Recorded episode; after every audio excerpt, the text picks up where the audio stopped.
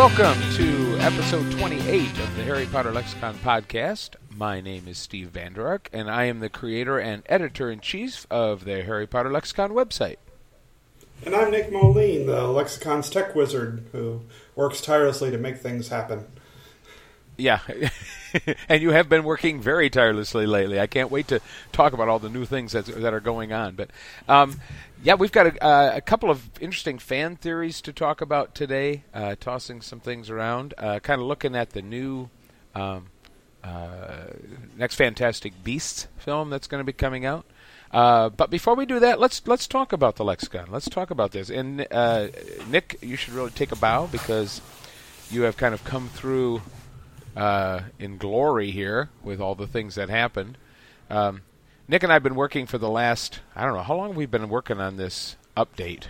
Seems like a long time. If you listen to our podcast going back for like 10, 15 episodes, it seems like we're all talking about the timelines. Well, especially the timelines, yeah. yeah. Because the ti- we actually have. I mean, and we'll talk. Let's not start with timelines. Let's talk because that's just such a glorious thing. We'll start.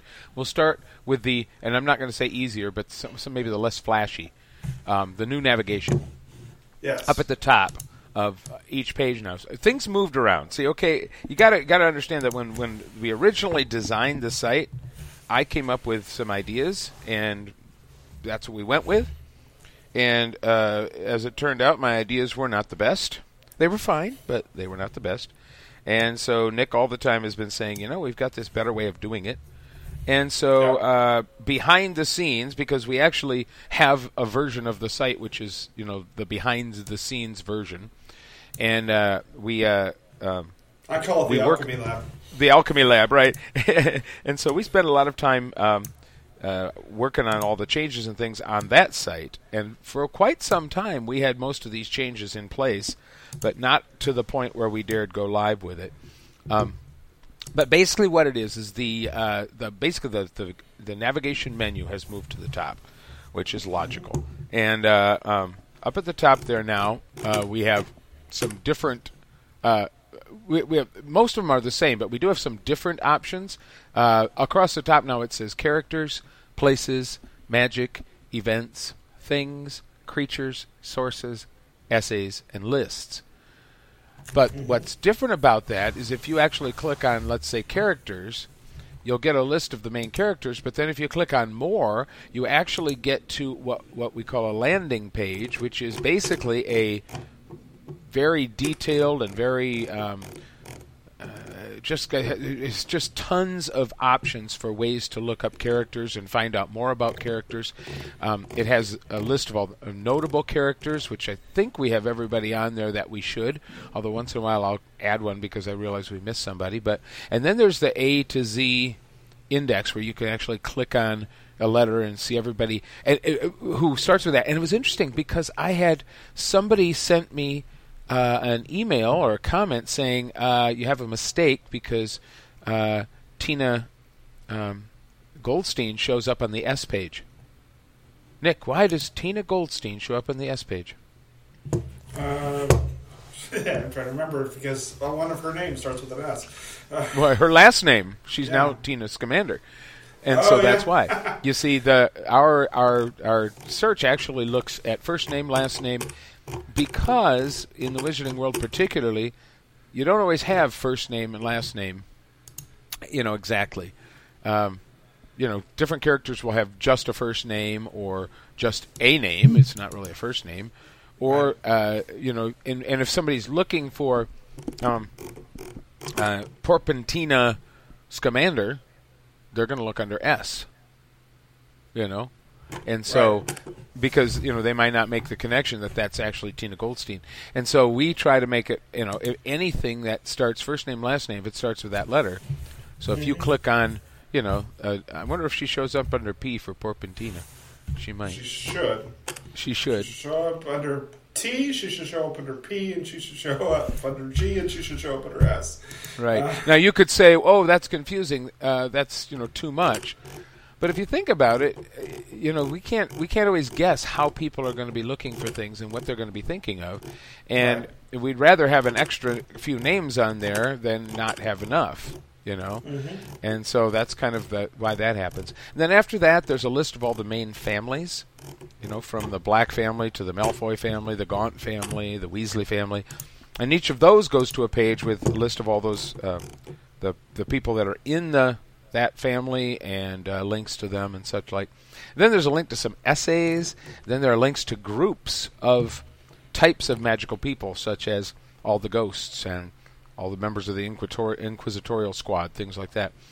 So And that some is of these some of these groups uh, show off another feature that we added after, the, in addition to the navigation thing. That is right, because if you go down to the end, you will see something that says lists. Because it's one cool thing about the original lexicon, which most people liked, was that if you looked up, say, occupations, you got a, a hand created page listing all the occupations with notes, which was a feature we kind of lost when we went with the more normal, normal as in this is modern, normal way that websites work, um, sort of a database version where everything got just its own page, which is kind of what people are used to. It's the wiki style kind of a page, and so although we're definitely not in the style of a wiki, but um, and so some people, including myself, kind of felt a little bit like, oh, we kind of lost something.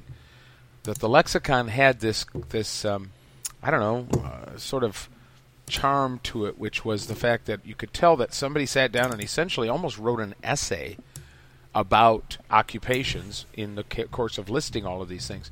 And so we can't really go back to that so much, but what we do have, if- you do click on lists, which is now at the top there, and you go to more, then you get to a page which is kind of the landing page for lists. And then if you go to the Wizarding World, you'll find underneath that lists of companies and businesses, organizations, publishers and publications, that sort of thing.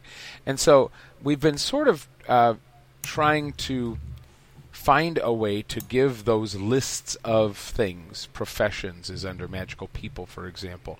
And then you can find a list of all the aurors or all the healers or all the shopkeepers. It's a way of kind of bridging that gap. Now, um, it's I, I, I say this. Uh, I'm very excited about this, but it's also by no means is it like a finished deal. I mean, Right. we are still adding adding lists all the time. I'm I do it quite frequently. I'll say, "Oh, I guess I need an is, a, a list for this." Now it automatically gets listed. You know, like if it's a if it's a a government list, it'll automatically get listed underneath government and things like this. So, Right, it's Um, a, the lists are a nested feature. right, So- exactly. Yeah, there you go. Sorry. So, like, Speaking- if I pull, so if I pull up, for example, the list of magical people, it's actually there's no actual nobody actually listed directly on here. Instead, it's a list of other lists. So, in under magical people list, you could then pull up the Dumbledore's army list, and it pulls up the people who are in Dumbledore's army. So, Right.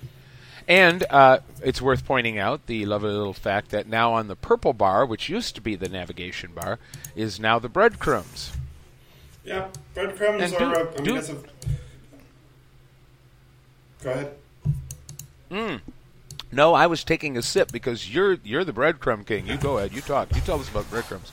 Breadcrumbs are a very, uh, I mean, they're a very common feature of most websites, but there's good a, ones. there's yeah, uh, but there's actually a uh, you know there's a there's a certain charm in seeing where you are.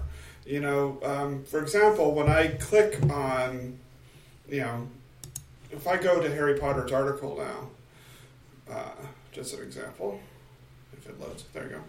Um, you know, I can now see that, that that Harry Potter is inside the Potter family, which is under characters, and then you can get back home. It's very easy to say, "Oh, I'm on the Harry Potter's page, but let me look at his whole family," you know, and Sure, go yeah. up a level and and see just more, you know. And actually, most of our our site was already in that kind of format. We just didn't have a way to show it. Yeah. So I, you know, I I, I campaigned heavily for uh, um, for breadcrumbs for like two and a half years, Yes, you did. and I think it took actually showing it to you and just, like I just did it on the alchemy lab and said, Steve, this is what I want, and then you said, Oh, that's great.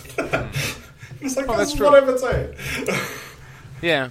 Well, and and and you know that's those are the kind of things that once you kind of start to come together with it, it all starts to kind of make sense, and you go, oh, okay, yeah, that's a better place for this, and oh, but then what about oh, that can fit here, and I mean, if you look at the homepage where we still have the the you know daily exchange rate or the hourly exchange rate on the galleon, and the temperature and weather uh, ticker on various locations, that used to be located below the purple line, and now it's in the purple line. So it's stuff like that, which just, you know, you have to kind of, oh, that looks, not only that, it looks really good there, and it fits perfectly, and so on and Mm-hmm. so forth. So We did have to change our squigglies because the squigglies we had wouldn't Yeah. work inside the purple bar. But the ones we have now, the new ones I like better. I really do. I think they're cool. I found them, so that was I get to take Yeah. credit for. it. See, in all this, Nick does all the work, and I'm the one that does. Hey, how about some different squigglies? You know, yeah. that's that's the that's the extent of my technical prowess. I like the squigglies too. They're simple, but they almost look wand-like. Yeah. Hmm. Yeah, I think they look snake-like. I, I think it just you know adds to our, you know, secret secret Slytherininness. Yeah. Since uh, since our senior editor is a Slytherin, so. uh, Anyway, uh, another thing, if you go across places, of course, like pretty obvious. Magic is, and oh, and you know, I realize that this is like whatever, but if you look at the uh, magic list, this is something people ask for a lot. They wanted because we put on under magic, we put spells and potions. We put it all under magic, but people wanted to be able to just see potions or just see spells, and so those are separated out now, which was a little bit of actually a little programming uh, conundrum you had to deal with of how to make it just pick out those particular things, which you'd managed. Yes. So we've got an A to Z on both of those. Uh, as we've well got as for even more specific things like potion ingredients. Yep. There's an A to Z. There's an A to Z on potion on just ingredients, which is Yep. pretty, which is pretty cool because that's actually not what was under our magic section. That was under our things. Yeah. See, that's the that's the cool thing about this whole idea of a landing page. It's even though it's magic, it's not you you, you can have anything on there, not just magic things. And so like the it's we've got magical items and devices on there, even though all of those magical item and devices are actually in the things category, not the magic category. So that the the landing pages allow because it's got all the all kinds of uh, cool you know essays that we have. So it's just a lot of ways to find cool stuff. We even have some great uh, a list of quotes from Accio Quote. So just just cool stuff. Now the the next one, events. That's where things get really cool. But before we start talking about that, the the third from the last one is called sources. Used to be canon. Now it's called sources, Yeah. just because that clarifies a little bit more that we actually talk about more than just the strictly canon things. But uh, so that's a great way to just see where all the canon information are, is that we use, plus a little bit of a discussion, which again still has some. Uh, you know, I saw somebody on Reddit saying, you know, they that the people on the lexicon get a little bit. Uh, what was the word? High-minded about about the whole canon thing. I'm like, well, yeah, we do. We're not talking anybody down. That's just you know that's our editorial policy, and you know I use the wiki as well, knowing full well that that doesn't match our our editorial policy. There's nothing wrong with that, but we do have to be really clear on what we what we consider canon. We're not telling everybody else that they're wrong or anything like that. It's just that's that's what you find on the lexicon. So anyway, that's on there. Um, uh, along with your very cool canon picker that you created uh, is on there. So that's that's also, um, and and we also have um, a link to uh, like interviews and Cursed Child and all the other things which are one level or another of canon that we use is, on there. So so that's cool. What is not really on there yet is uh, the guide to um, Rowling's original website which is one thing that the uh, the lexicon, the original lexicon, had this amazing analysis. I, I don't know what you want to call it. Um, guide to Rowling's website, which was basically, as I've been searching around, I can't find anything that's the equivalent of that on the web right now. You can see, you know, a text version of her original website on the Wayback Machine, but um, to actually know about how all the, the animations worked and what you could click on and all this kind of stuff, uh, we were the only ones I think who had all of that detail, or at least who have it now. If anybody else did, it's gone. Um, so I'm slowly but surely bringing all that information over to the uh, to the website. But it's uh, it's a slow slog because there's a lot of links. Um, there's a whole page just about the sounds, and that's one I think I've actually brought over. But you know, just just a link to the different sounds that happened in day and night, and when Peeves went through, and I mean, as I'm reading through this and editing through this old document from about ten years ago, I, I'm reading this and just remembering how cool, um, how cool that. Um, website really was how many details and how much fun it was to play with and you know now i look at that and i think man that was a It's that true. was a you know, there's there's something to be said about things that we may have lost on the internet. yeah Um, you know, like the internet. When I even when I first got on it in you know 94, 95, there were a lot of surprisingly intricate sites on there. I remember the original Star Trek.com or when it was Star Trek.msn.com. You know, it was you know it had a it had an LCARS interface. You moved around. You had they had these 3D VR areas of like Starfleet Academy and stuff like that. I mean, not to switch genres on us there, but that's all right you know, that was. i know was exactly so- what you're saying Yeah, it was so immersive, and then And- you know, J.K. Rowling's original site. We used to. We all loved it when that door would open again. I mean, we Yeah. just spend we could spend hours just trying to figure out what her new puzzle to get through the door is because she would give you absolutely no explanation. Just start Mm-hmm. clicking things until it starts working. You know, Yeah, you'd have to search all over all over the site to try to find. Uh, I remember one one thing you had to find a, a bunch of gnarl quills that had been taped onto the bulletin board and Yeah. stuff like that. Now, but then why has this changed? I think I know the answer, but you tell me why has this changed? you know, it, you're, you're probably thinking it's changed because I'm mobile. Um, Yep, and touch. and and to a certain extent that's true but it actually started changing before that um, i mean think of the last time for example both both of those sites that i just mentioned both star trek.com and jkrowling.com the last time that either of those were those kind of immersive pull you in type things was well before the smartphone takeover yeah, but um, I think about had- it more in terms of have Pottermore. Po- we did have Pottermore, and because Pottermore, Pottermore was that, and that Pottermore- that I th- the whole reason it changed and got into that new format was to be, you know, mobile and touch friendly. That's absolutely true. The Pottermore was an attempt to get that back, to get that feeling back, Right. uh, and it was a great attempt. But then, by that point, mobile had already started taking over everything, and so it clearly became, you know, hey, two thirds of our visitors are coming from are on mobile devices, and they can't use the site. That's got to No. change. Um, we know about that. That's what happened to yeah, us. it did. I mean, we're well, well over fifty percent of our traffic seems to be uh, seems to be mobile most of the Mm-hmm. time. Sometimes it, it varies. Sometimes the desktop takes over again. But I mean, you can't get rid of half of your visitors. You No, know, exactly. You just can't. No, and and I get that, but I guess that's that to me is the biggest reason why those old immersive sites. It seems to me those old immersive sites really were kind of an old paradigm. Yeah. It's it's well okay now wait a second wait a minute This is this back into the what was the word for it when like Apple did that where everything looked like it was actual real life objects remember that skeuomorphism that's what it was called like everything was you know uh, it looked like a real bookcase and it looked like you know real materials non-computer materials there was a time when that was the thing Right. now it's all gone flat. It's all gone, you know, more. Uh, it's it's kind of lost some of that, and it's all gone to this more flat, um, mat- like like like and, and like material design, which is the the um, Google you know version of that.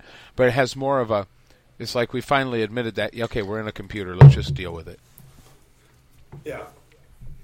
Well, I think there's a certain extent of, you know, yeah, it may not feel as homey, Right. but it's certainly it's more usable, right? I mean, you you mentioned Apple's old thing where everything used to look like a bookshelf. Well, you know when when the Apple thing, like when iBooks look like a bookshelf, it was so it was wasting so much space. Right, you'd have Mm-hmm. Yeah. three icons across because that's all you could fit on the bookshelf. Right, And Cough, Pottermore cough. Talk about wasted Yeah. space. Um, well, that, that's true. The, then you go the opposite space, and now people are just trying to make giant boxes for no apparent reason. But Well, I um, guess because they think people can't aim when they poke with their fingers. Well, they can't. So that's Well, but It- I mean, it's, it's, absolutely true that people can't aim. But on the other hand, I use I use you know um, Office 365 on my phone and on a tablet. I use three off. I use um, Google Docs, b- both of which are perfectly fine touch wise. Although I guess I u- usually use them. I mean, if I'm doing them like if I'm doing them on on my phone or whatever, I'll do a spreadsheet on there. But I don't do any real work. I guess come to that. right? Because it's hard to do. Um, Right. Yeah, it's a. It's an interesting, it's an interesting shift, but I think we're getting off topic here. So let's go. To Mm-hmm. Well, we are, but I guess we were- the the, I, you, you, that is true, but I guess the, the point to that is that uh, that section, which talked all about J.K. Rowling's original website, uh, eventually it will all make its way over. I'm working on it very, very carefully, one one page at a time, trying to connect all those links and everything. Um, yeah, we've had we've had some conversations about features you want for it. So when you're ready, I'll get those. Yeah. Right. Um, Well, it's still it's going to be a while, but anyway. So I, have we that pretty much covers it, doesn't it? No, it doesn't cover No. the biggest thing.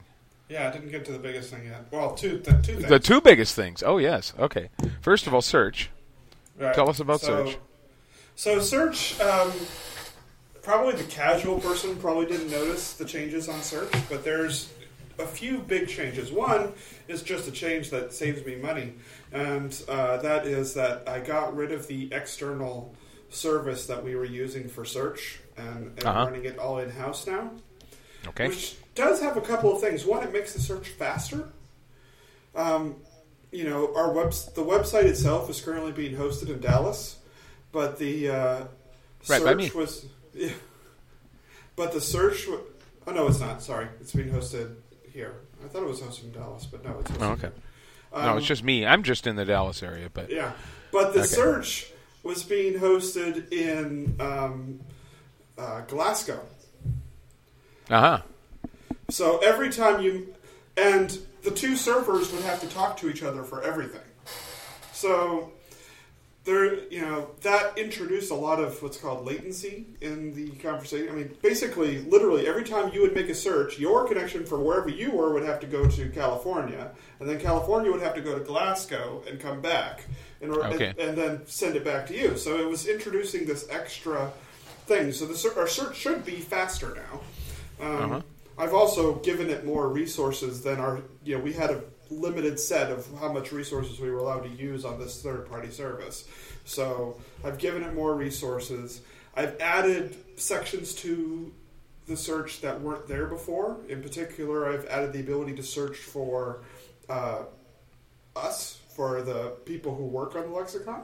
Oh yeah. Um, so you can search for artists and authors and editors, and you can. I think that's their- great because I like everybody to get some credit for all that work that they do. Which, by the way, we do, do put their names now at the bottom of each page, the ones that Oh, they that work is on. that is another new feature. Yeah, we've added. Yep. You know, who who's the primary editor of a particular page.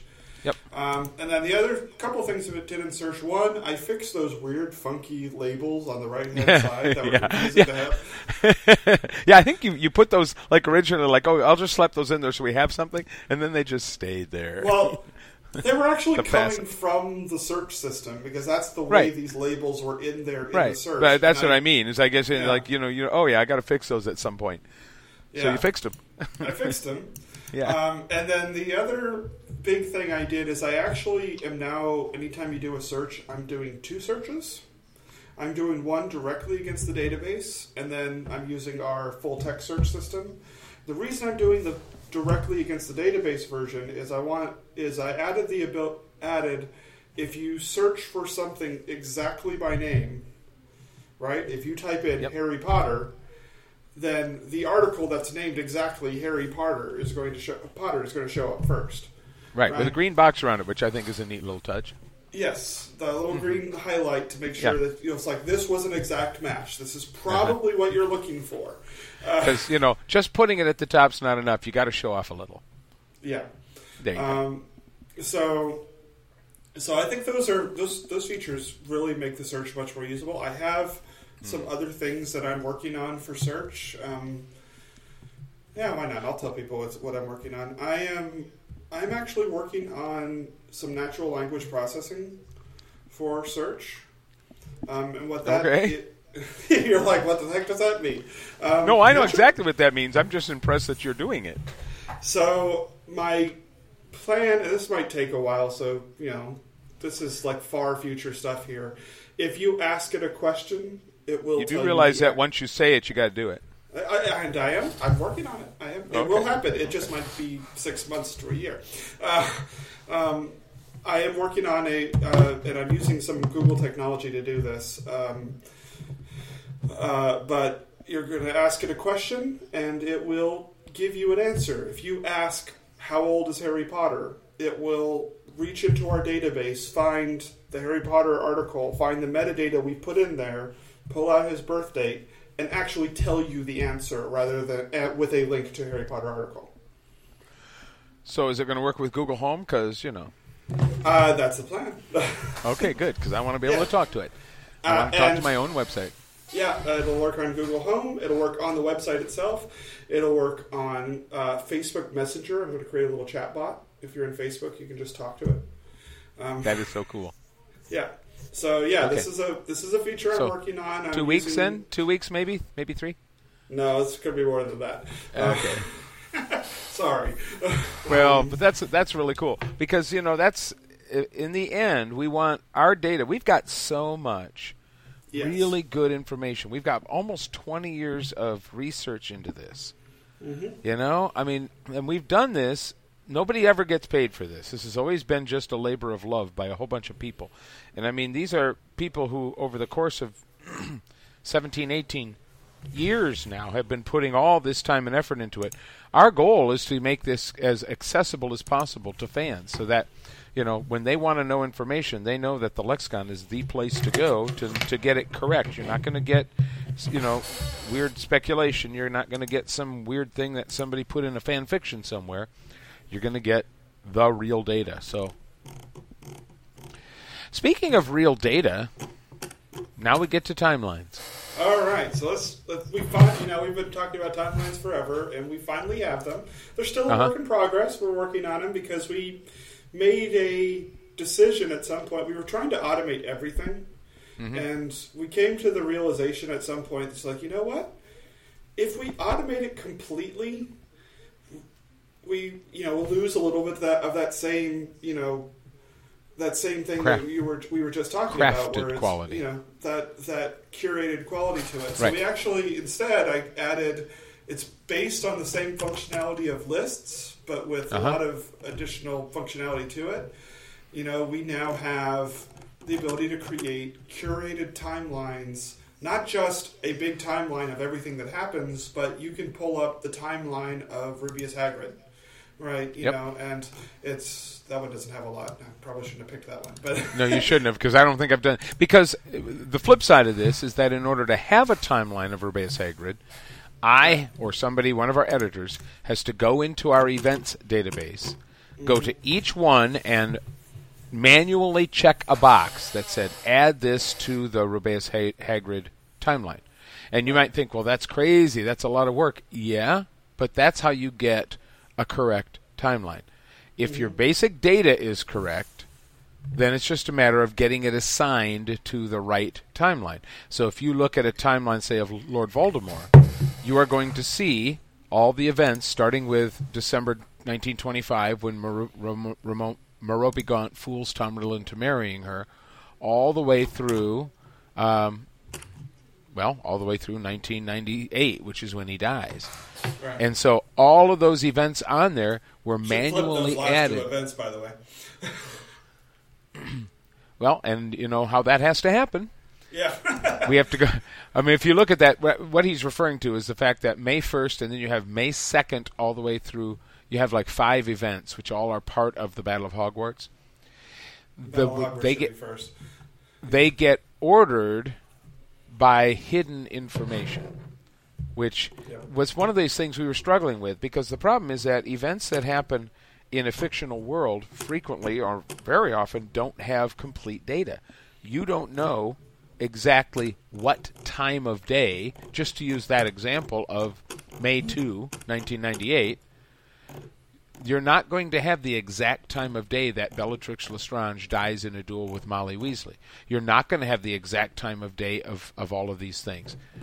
And so you have to decide how are you going to tell the computer because computers don't aren't real good with fuzziness. How are you going to tell the computer which order to put those events in?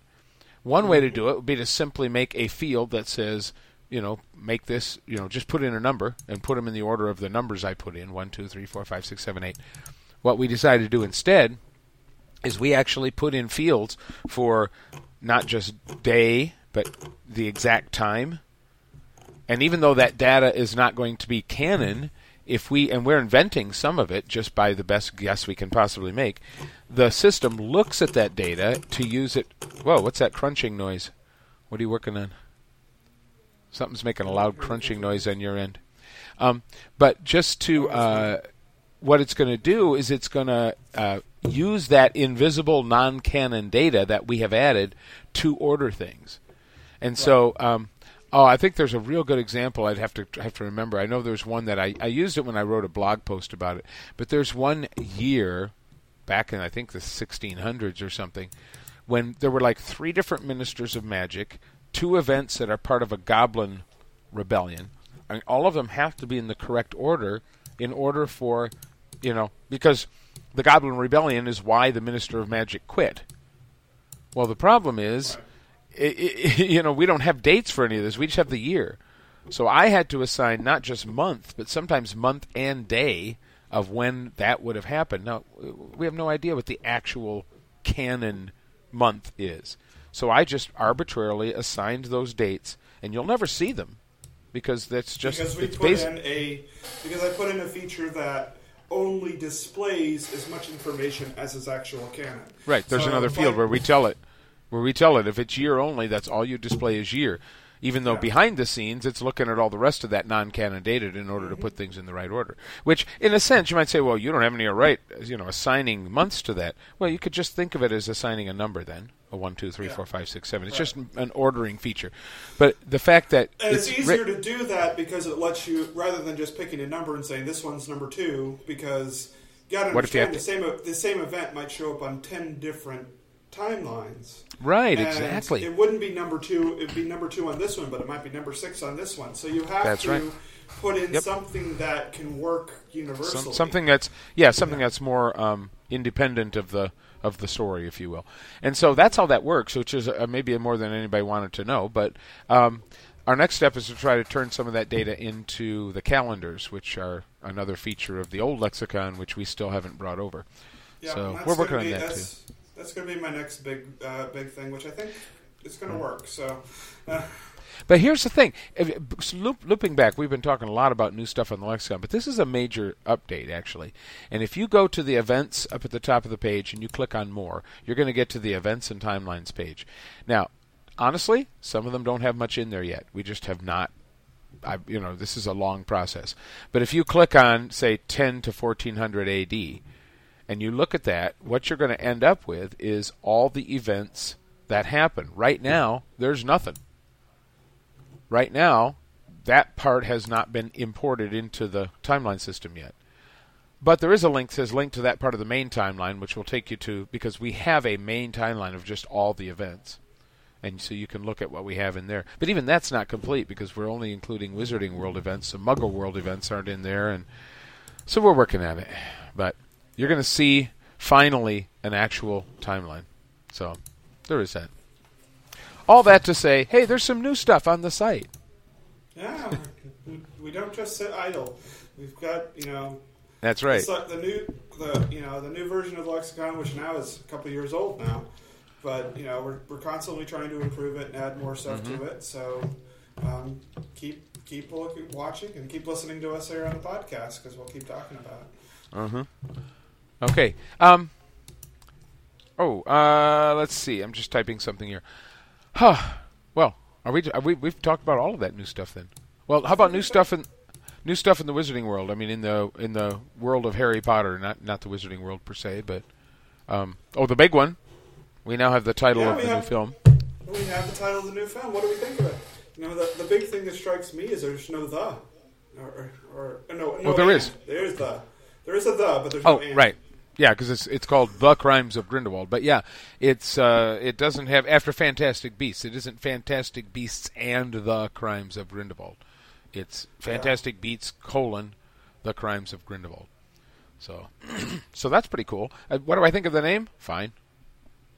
It, it really doesn't tell us much. But you know what? Then again, it actually tells us more than any titles from from any of her other things. So Oh, that's true.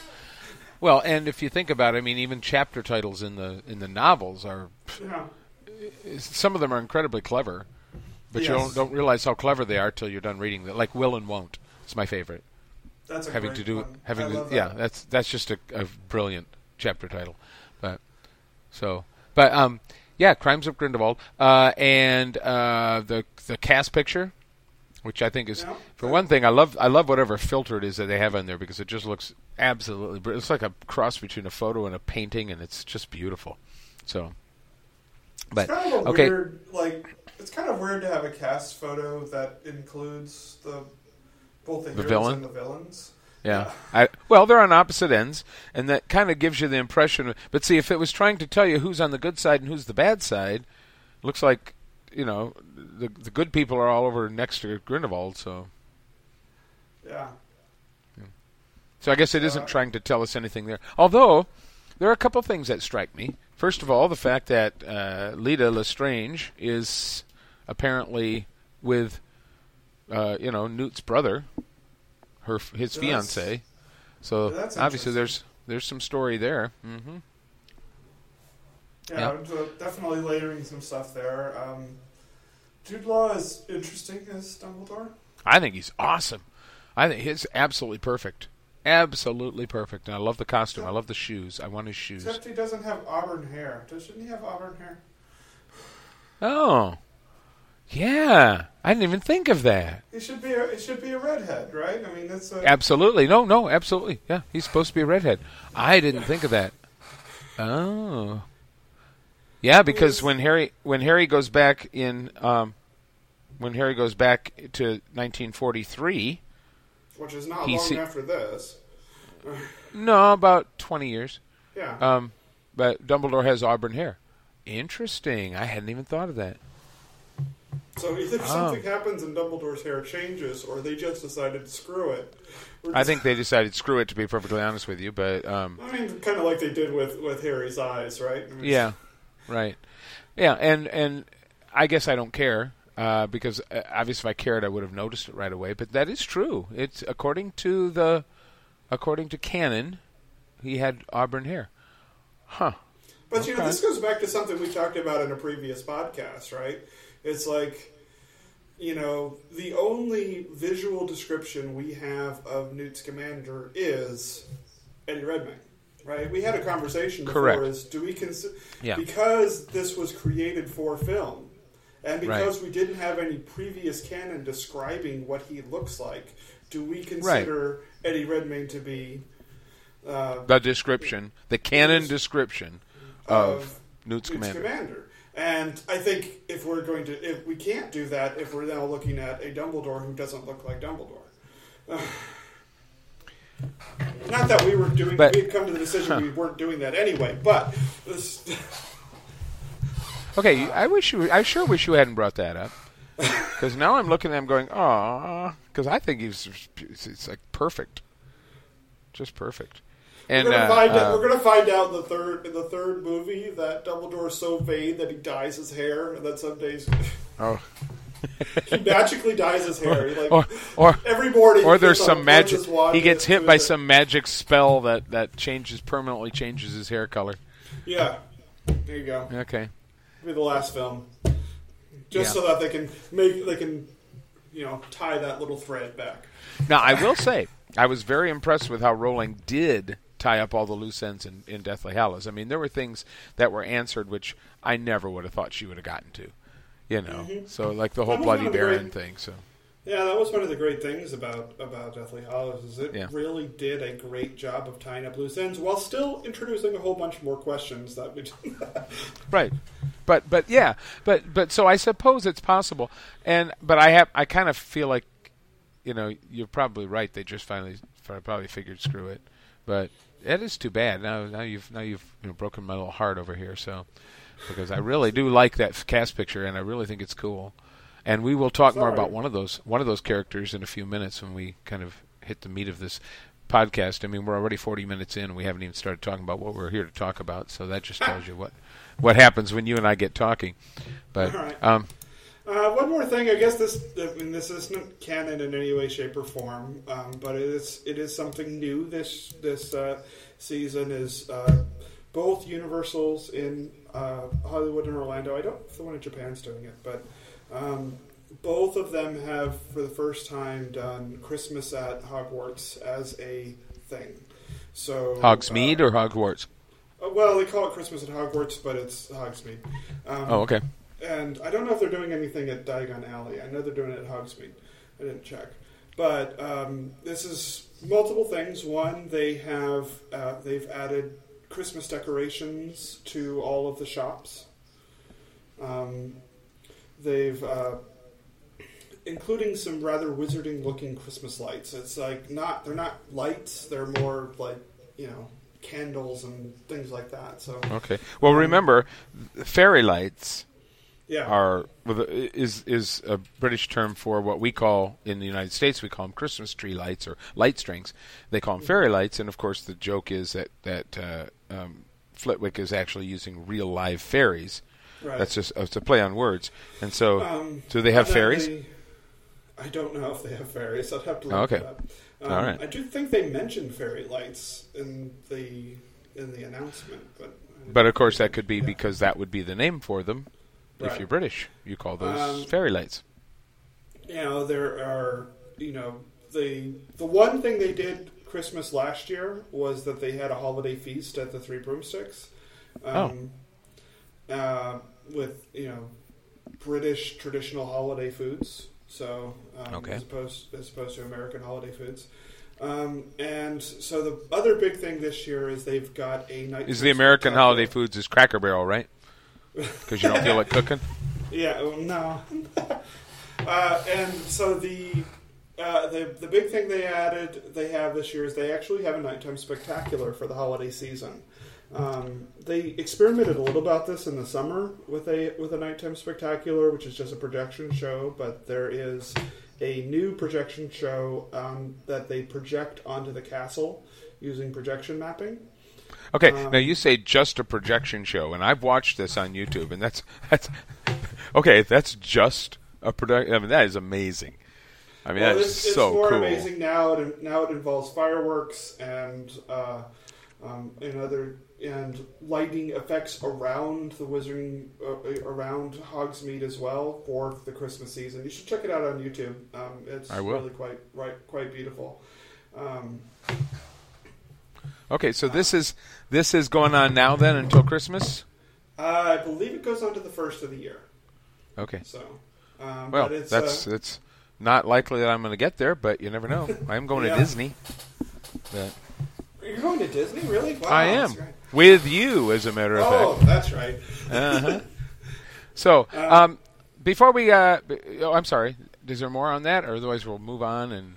No, let's let's move on. Like Okay. said, we're 40 minutes into this. I know. so we get talking. Um, so uh, just uh, before we go on to what we're going to talk about, sort of our main topic, do you want to mention um, we are um, really, really asking that you would consider supporting the uh, lexicon, the effort that we're making. As I said, this is 20 years worth of effort by some really amazing fans who have just really worked hard to research, put together this information, and uh, now the last four or five years now, uh, Nick and I have been sort of spearheading this re- revival, if you will, of the site to put this all you know at your fingertips. Be able to find this stuff, all the the the, the best canon information available, and uh, right now all of this is paid for just by uh, you know nobody nobody gets paid for this, and any bills like like Nick mentioned earlier, he was paying for that himself for the for the search. Um, ability. I'm still paying for the server. Right, and so I mean, this is this is all kind of uh, fans doing this, you know, kind of out of the goodness of their heart and because it's it's uh, their passion. But we certainly would appreciate. We've we've decided to put no advertising on the site, and there are ways that you can support us. Um, some ways that involve uh, donating some money. Uh, that would be if you go to, uh, using the Patreon uh, link that is on the the uh, the lexicon. If you go up at the upper left hand side where it says the Harry Potter lexicon, if you click on that, you get a menu, and one of the options is support. And if you go there, you'll see the link for Patreon, and you can uh, uh, contribute that way. But there's also um, if you uh, use the link there for Amazon and start there to go and buy whatever it is you on Amazon. A percentage of that will also go back to the lexicon, and you don't have to. I mean, this costs you nothing. I mean, y'all shop at Amazon anyway. You know you do. Uh, so if you use that link, it's just a way to kind of help us out, uh, to help us keep from uh, um, paying our own money uh, to do this, which we're going to do it either way, of course, but we would certainly appreciate that. So do take a look at that. Upper left hand corner, you'll find the link for, uh, under where it says the Harry Potter Lexicon. If you click on that, you'll see the menu, and support is on there. And if you click on there and take a look at what what options you have, we would sure appreciate that. Now, main topics.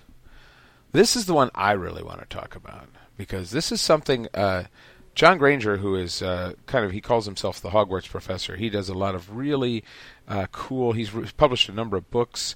Um, just kind of uh, he, he's part of a group which I, I correspond with quite often, which is a group of people who just like to have good philosophical or, or um, canon based but literature kind of discussions. He, I think he's written a book uh, on the, the, the good classic literature, which to read if you want to understand Harry Potter better, that kind of thing. Um, so he uh, sent an email to me uh, with suggestion, which it was not originally his. He actually linked to other places where people had talked about this, and I'm gonna uh, let me let me kind of talk through this theory because I think this is this this one I'm really excited about. I think this is true, but here's here's what it is: the unnamed character who you would see if you look at that um, uh, cast photo we were talking about. She's uh, uh, played by Claudia Kim. She is a maledictus, which is somebody who, according to the promotional material, has a blood curse, and her blood curse means that eventually she will turn into a a beast permanently. So it's not like an animagus. She's actually this curse is going to turn her into a beast. Now, for some reason, they decided not to give her name. Which, you know, right away to me is like, oh, okay, why? What's what's the big surprise? What's the wh- why would telling her name? Her name put her in the cast photo. That's that's yeah, right. That's so she's that important. And then if you look closely, she, uh, assuming that she is someone who's going to turn into a beast, if you look at her costume, if you look closely at her costume, you will see that the the the the, the texture okay, so of the pattern so we'll, we'll we'll put the cast photo in here in the in the show notes. What just so for the people who are like, which person are we talking about here? She's third from the left. She's the one with um, uh, the obscure. What's what's his name? Why can't I think of his name? Anyway, uh, uh, third from the uh, left. I'm drawing Credence. a complete. blank. Yes, Credence. Uh, thank you. Okay, yeah. but um, if you look at her, if you look at her costume, uh, and then before we go on and that, take a little jump here. If you look at pictures from uh, the original Fantastic Beasts film, there's a picture of Graves, who is standing next to a po- poster for the Circus Arcanus. This is actually from uh, the first film. Right. And if you look at that, one of the pr- the very prominent person listed under Circus Arcanus is a snake girl. Okay. Mm-hmm. Then if you look at the poster for the Circus Arcanus because we already know this circus is going to feature in the upcoming film very prominently again, more prominently than any other of the you know the human oddities in this circus is the enchanting snake girl. Now I think that that is who you know this character is that she is destined cursed to eventually turn into a snake. Well, that's the theory. Right. This is all theory. But I think the reason we don't know her name is because I think her name is Nagini. You think she? You think this is Nagini? I think that her name is Nagini, and when she completely turns into a snake, she is Nagini. She is the one that Voldemort eventually takes as. I mean, we all know there's something very, very unusual about Nagini, about the size, the fact that Nagini is a is a uh, uh, has uh, poison fangs, so is not a Right. constrictor. Even though we kind of get the impression she is a constrictor from you know the the the killing of uh, of um, uh, Charity uh, Babbage at the beginning of Deathly Hallows. So she's a poisonous, tremendously large snake. Large snakes are not poisonous snakes. Large snakes are constrictors, it, it, uh, real ones, no, no actual snakes. And so you know, there's something very unusual about this gigantic snake. I think, and this is this is not my theory. This is what John had sent to me, that she is actually Nagini, and that somehow her name would give that away, whether it's Nagini or that's part of her name or whatever. So that is that's my that's my th- current cool theory that I've been thinking about. I actually put something like that on the lexicon. So if you um, if you look up malad maledictus, right? I'm ac- Okay, so if you look up maledictus on the lexicon, you will find um, oh right there at the top. What do you know? And then if you scroll down underneath in the commentary section, you will see all of this laid out with some pictures. Because again, it's commentary, so that's the commentary section of any page is not canon. That's our speculation and our thoughts. And so, uh, what it says, it says this is the promotional stuff. Claudia Kim appears as a maledictus, the carrier of a blood curse that destines her to ultimately to transform into a beast. And if you look at that costume close up in that picture, you certainly get the impression that that could be she could she could be the snake girl. So anyway, oh, and also we do know that she is playing a character who is part of that circus because that's also part of the promotional stuff that we know. So, I just think that's very I mean, very there's, there's definitely a lot of stuff in there. Well, like the thing is, right? We've we've seen crazy theories about Nagini before. Uh, yeah, one or 10 hmm and most of them are just plain stupid. Now, I'm not saying this one's stupid because it's it's definitely interesting. Yeah, there's about Um, there's some fans out there that are going, "What did he just call us?" I'm sorry if you if you believe that Nagini is the is the Brazilian boa constrictor, then Okay, yeah, that's just stupid. um, go. So anyway, um, we are talking about now. The whole idea then is that is that Rowling is basically going to surprise us with the identity of Nagini. Right. So the biggest problems I see with this is one the time frame. Right. I mean, we're talking. This is a there's a 70 year gap here. So I mean, granted, once once this person's a ma- I mean, one we know that wizards live for a decent amount of time. We know this. Um, Although there's there's actually very little evidence to that effect, except for her saying it in one or two interviews. All of the years of actual characters don't actually end up being particularly long, with the exception of Newt Scamander, who is apparently a hundred and some. well, I mean, Dumbledore, Dumbledore's a little over hundred, and he doesn't act like he's over hundred, right? So, True. Yeah. so Okay. I mean, there's Valid there's point. people live longer than the average human lifespan. Okay. How's that? Yeah, but I think I think in this case you'd have to go beyond that and say this is a magical effect. Right. So somehow becoming a snake makes you because Nagini isn't doesn't seem like an ancient snake. I mean, it's not like the basilisk or something like that. It's not an old snake. So Well, how would you tell if it's an old snake? it moves very quickly. I mean, it's it's very large. Yeah. It had plenty of chance to grow. um, it moves very quickly. Uh, Well, I don't know. I would just I would just say that it fits the Rowling style of quote unquote surprise. It You could. know what I mean? It I could. mean- it's it. I mean, let's face it. There's only two really big surprises in the entire series. One of them was when you know the rat turned into a wizard. Right. That was kind of I always say that was the one where the, us fans at the time suddenly realized, oh, she's trickier than we thought. It was like that's when all of a sudden we started going back and looking for clues because we were totally like, whoa. Okay, it got serious at that point. Right. The other big surprise was what you know. who- Why did Snape kill Dumbledore? You know, that was really, and even that, there was an awful lot of discussion. And I mean, she has thought that she's fooled people before, you know, but we all guessed that Snape loved Lily. That was not a surprise, you know. And uh, even even her thing where she crowed after book seven, she said, "Well, you know, I'm always wondered why nobody asked me about." You know Dumbledore's wand. And it's like, yeah, we did actually. It's in the open letter because you know we sent that open letter to J.K. Rowling at the with the approval of her um, you know, solicitor at the time who said, "Okay, I, you you can write an open letter with questions, and I'll submit them to her," which she did, and she answered a bunch of them. She just never answered that one. So we Right. did ask her about Dumbledore's wand. Right.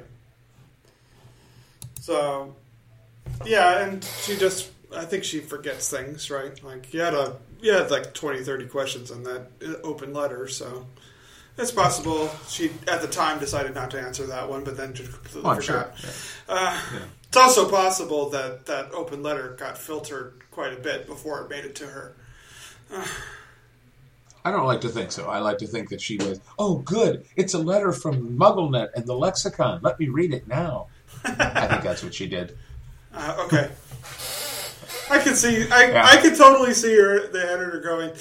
That question doesn't sound interesting. I'm just not going to bother her with that one. Well, there was no editor. All there was was all there was was Neil Blair. But the point being that uh, I think that this fits her, you know, modus operandi, if you will. It could.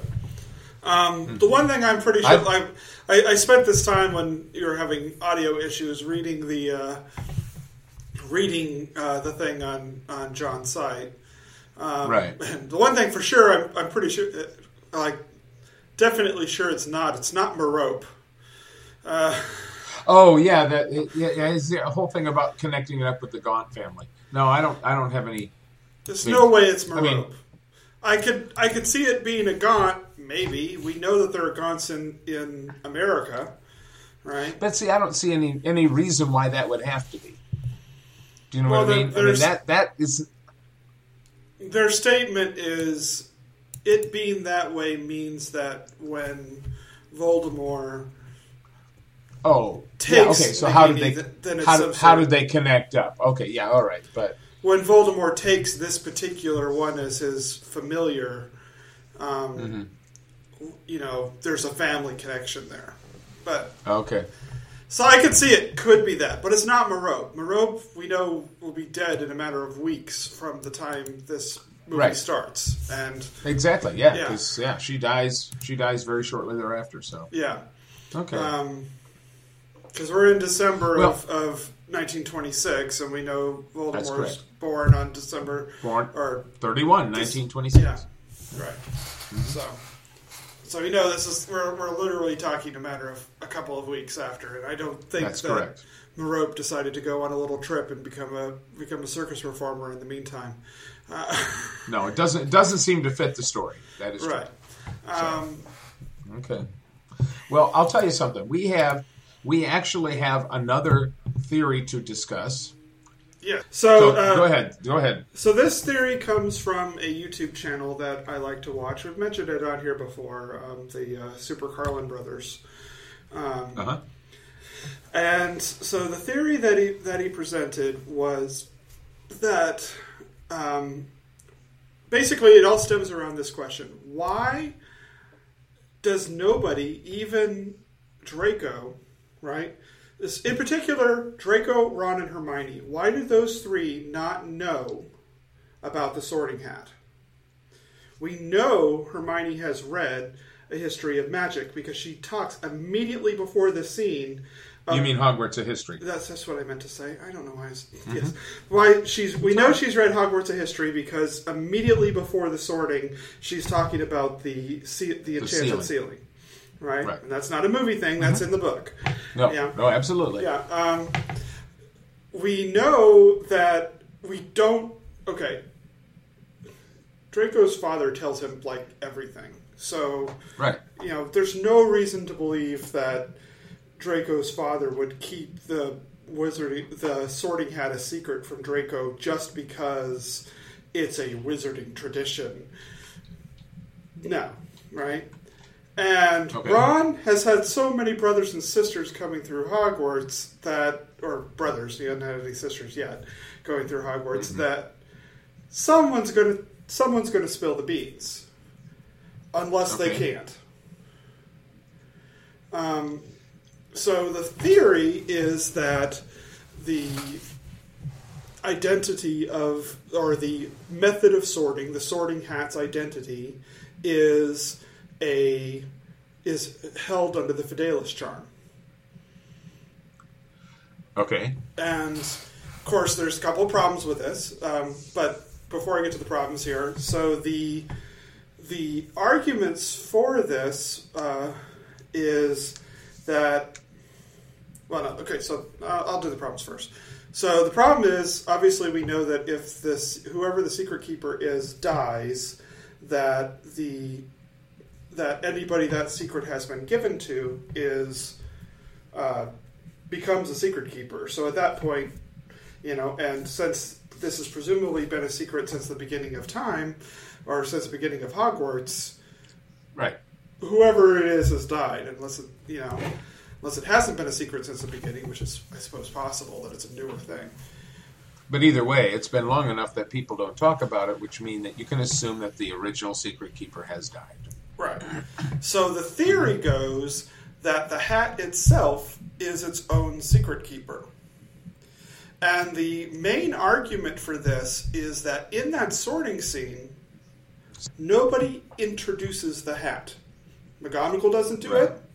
Dumbledore doesn't Okay. do it. Nobody in the in the place does it. Who introduces the hat as being the sorting hat in the method of sorting? Well, he does. The hat does with its Or song. it does, yeah. Right. So the going theory is that is the hat giving the secret to the new group of people, Oh. right? Until the hat does that, nobody can tell these first years that the the sorting hat is going to tell you tell you what house you're supposed to be in. The sorting hat Okay. gives that secret. All right, so problems with the theory go. You know, the biggest problem with the theory is that Harry tells Albus Severus Right. in Okay, yeah, in the, right. in the epilogue and in Cursed Child, which of course has is the same scene.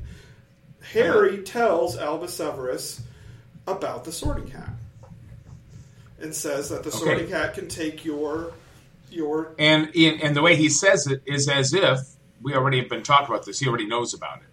right It wasn't like, well, you know what? Hey, there's this thing I'm not supposed to tell you, but it's called a sorting hat. right. It's it's like this is a common knowledge. There's a couple of ways to do it. I have, you know, uh, there's a couple of ways to get around this problem. One is that the hat may have died when Voldemort sets it on fire. Oh. Okay. So So it- so is So during the battle, So Hog- then- yeah, during the battle Right. of Hogwarts, Voldemort sets the hat up ablaze on top of Neville's head. Right. Right. exactly yeah. So, uh-huh. um, so that kills at least temporarily the hat, Okay. and that the so hat needs to the- be essentially revived before. And so when that happens, the secret is gone. well, the secret That- then that goes to the- everybody who's ever known the secret, which is which is everybody. everybody. Everybody in, Okay. in Wizarding Britain, anyway. That's one theory. Okay. I don't really like Uh-huh. that because that means that somehow they brought the hat back to life. Right. Um, theory number two, and this one's this one wasn't mentioned on the on the podcast, but or on the vidcast, but this is my I, I like this one.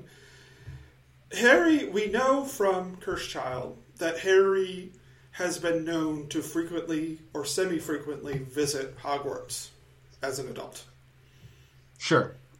right? Um, yes. Uh huh. Yeah. it's not outside the realm of possibility that he would have brought his family along to one of these trips. No, I think it's very likely. It's very likely. And it's also very likely that when visiting Hogwarts, he and possibly his family have been to what used to be Dumbledore's and is now McGonagall's office.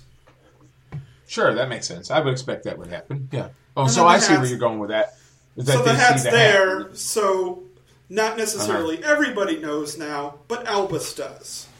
Right. right? Because Uh-huh. he's been he's been in McGonagall's office and presumably seen and maybe even talked to the Hat. Right. Okay. Okay. Option option Well- three to solve this problem, and this is Okay. what I like the best, is Okay. that following the Battle of Hogwarts, Okay. It was then Yeah, I think now you're going where where my brain is going. Okay, go ahead. Following the Battle of Hogwarts, the hat had such a significant part of the Battle of Hogwarts. You know, it was, Right. you know, Neville drew the sword out of the hat. The hat, Right. you know, I mean, Yep. this is now a point of wizarding history.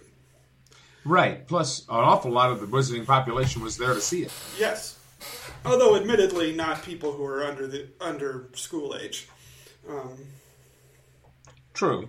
right? So Or Slytherins. Or Slytherins, because they all got removed. Right, but I mean, basically, the only people who are there are people who would already know the secret. Okay. Um, Yeah, I guess. So, but my point is, you can't have a discussion about the events of the Battle of Hogwarts without talking about the hat and what happened. Right. Right? Sure.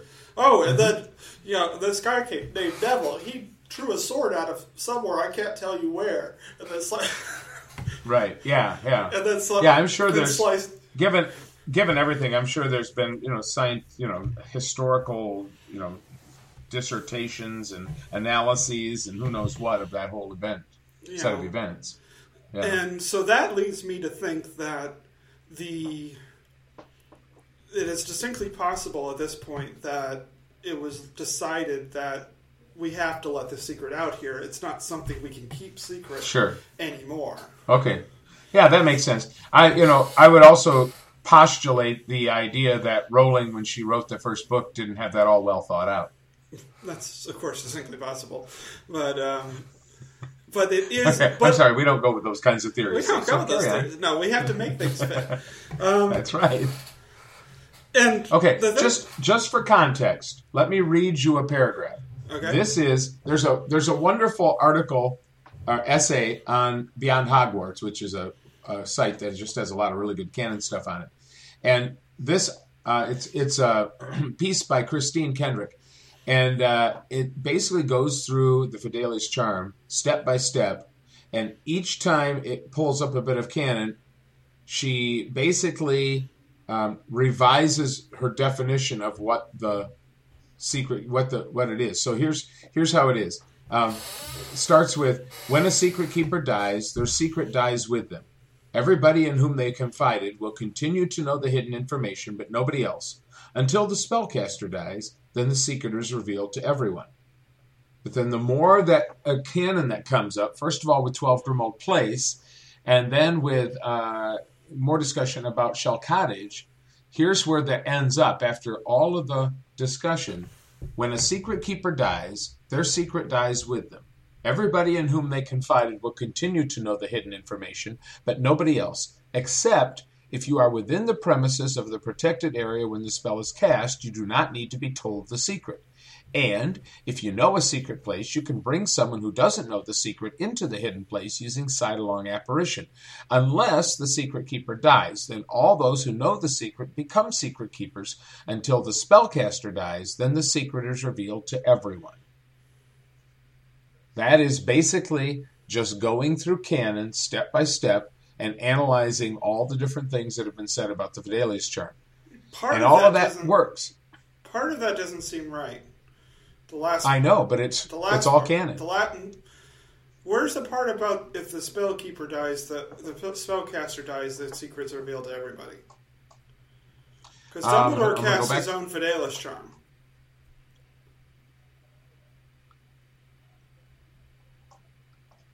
Uh, that bit gets added on after the Grimmauld Place part. I'd have to go through and find exactly But- where the where she's quoting.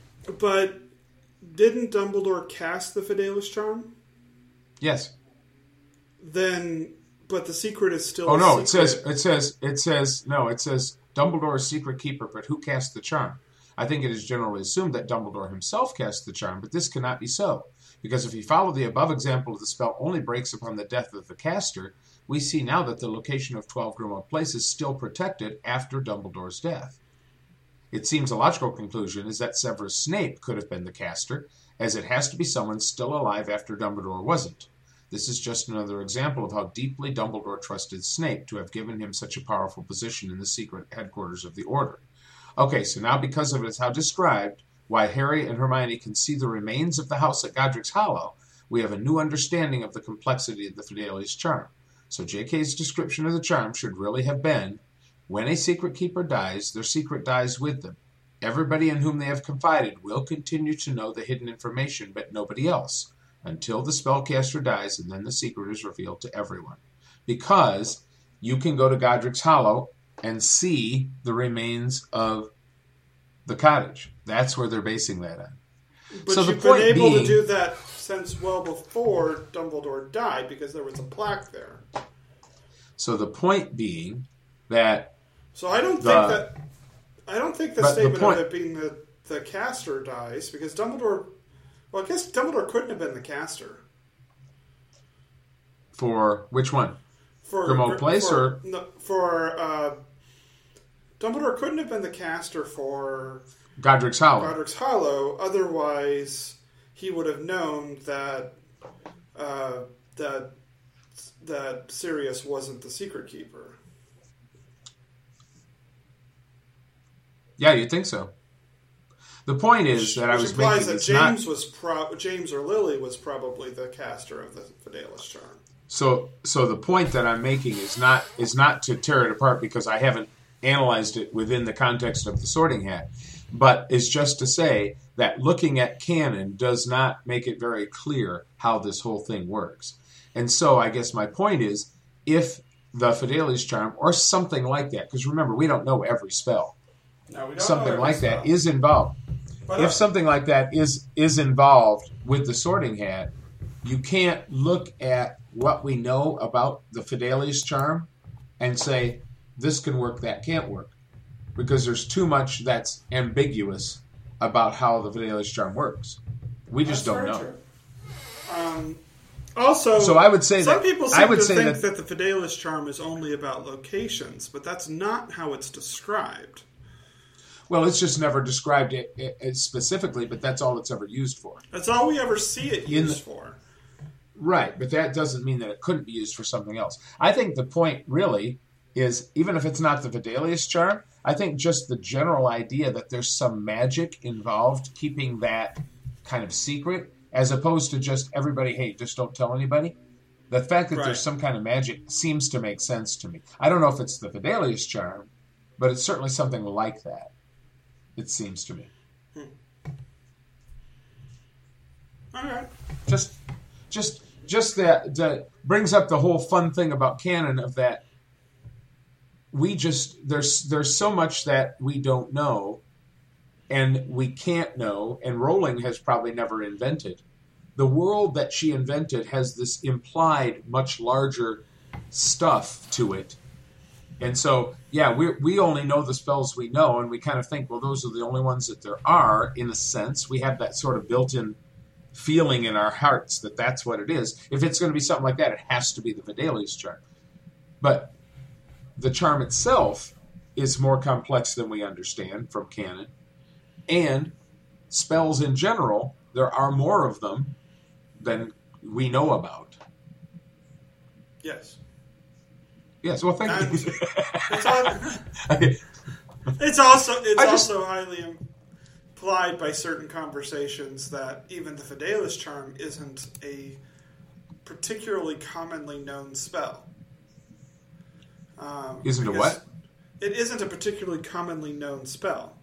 Um, Right, or, or if it is, it certainly is not attempted by very many people because it's enormously complex, quote unquote. because, and I'm hoping I'm not like saying a movie Oh, thing. I'm sorry. Immensely complex. Yeah, I'm hoping I'm not saying a movie thing as fact or something like that here, but isn't don't they ask Madame Rosmerta if she's familiar with the spell? I don't remember. That would be a quick look it up on their electronic copy of the books. But well, you know what? I think we're going to have to leave this for now, Yep, and maybe we'll come back to it after. So it says, well, of course, you know who wasn't an easy person to hide from. Dumbledore told them their best chance was the Fidelius charm. How does that work? said Madame Rosmerta, breathless with interest. Professor Flitwick Ah. cleared his throat. An immensely complex spell, he said squeakily, involving the magical concealment of a secret inside a single living soul. Right. Okay. I think we're going to have to come back to this one. I think if we'll see if we get any feedback, uh, uh, what what people think, and you know, I might just toss that out on Harry Potter for grown-ups because uh, I've been uh, back on Harry Potter for grown-ups once in a while because it's just an awesome place to be. Uh, and I might just throw that out there and see if some people have some comments on that because that's always that's like a whole bunch of um, really, really, really canon centric people who like to Yeah. talk about stuff. So, yeah. So I may just toss it out there and see what, what happens. But, Okay. Well, Okay. then you should probably wrap up, shouldn't we? I guess we probably should. That that more than does it for episode 28. Um, uh, thanks again to Harry and the Potters for the use of the music for the beginning and the end. Um, and uh, make sure you visit the website. Take a look at some of the new features we've been talking about. That's www.hp-lexicon.org. And uh, check us out on Facebook and on Twitter. Uh, don't forget to support the Lexicon if you can. Take a look at that link on every page up where it says the Harry Potter Lexicon. Click on that. Click on support and see what you can do. We sure would appreciate that. But I guess that wraps it up. Uh, this is Steve Vander Ark of the Harry Potter Lexicon. And this is Nick Moline, the Lexicon's Tech Wizard. And thanks for listening.